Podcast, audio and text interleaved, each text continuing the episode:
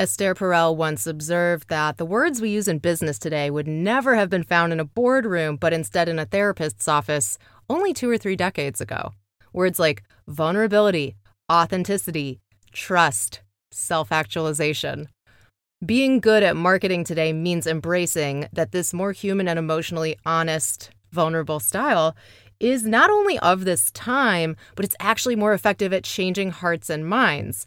And hearts decide sales, minds less so. Marketing is about distributing intimate, vulnerable, and valuable expertise to an audience that cares and finds value in that expertise. Smart marketers use content to nurture their relationships, which can actually be one way. Not everything is a conversation, a two way street, and that's fine. Originally, there was no conversation. We got a little too obsessed with this conversation when social media took hold. But it's okay to do one way messaging. I mean, look at podcasting, wildly popular, and it's not interactive. You are passively consuming this content right now. It's not active consumption, at least not yet.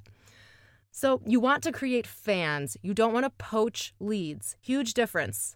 New school, old school. Having to sell to skeptics isn't fun. The skeptics don't want to hear. And you don't get better. You don't build a brand from doing that. So, in short, you have to favor speaking to fans instead of skeptics, which means find your tribe, riches and niches. What is it and who's it for? It's not for everybody, and that's fine. If anybody tells you that they have marketing all figured out or they purport to be an expert, they may know some things, but they don't know everything. Nobody does because it's changing so fast. It changes every day in some ways. In others, the foundations and strategies that sales and marketing have been based on and effective if followed for hundreds of years haven't changed at all. Anyway, people are very confused right now because they get overwhelmed. I do four consultations a month with new clients. Otherwise, everything is retainer work and doing wealth voice.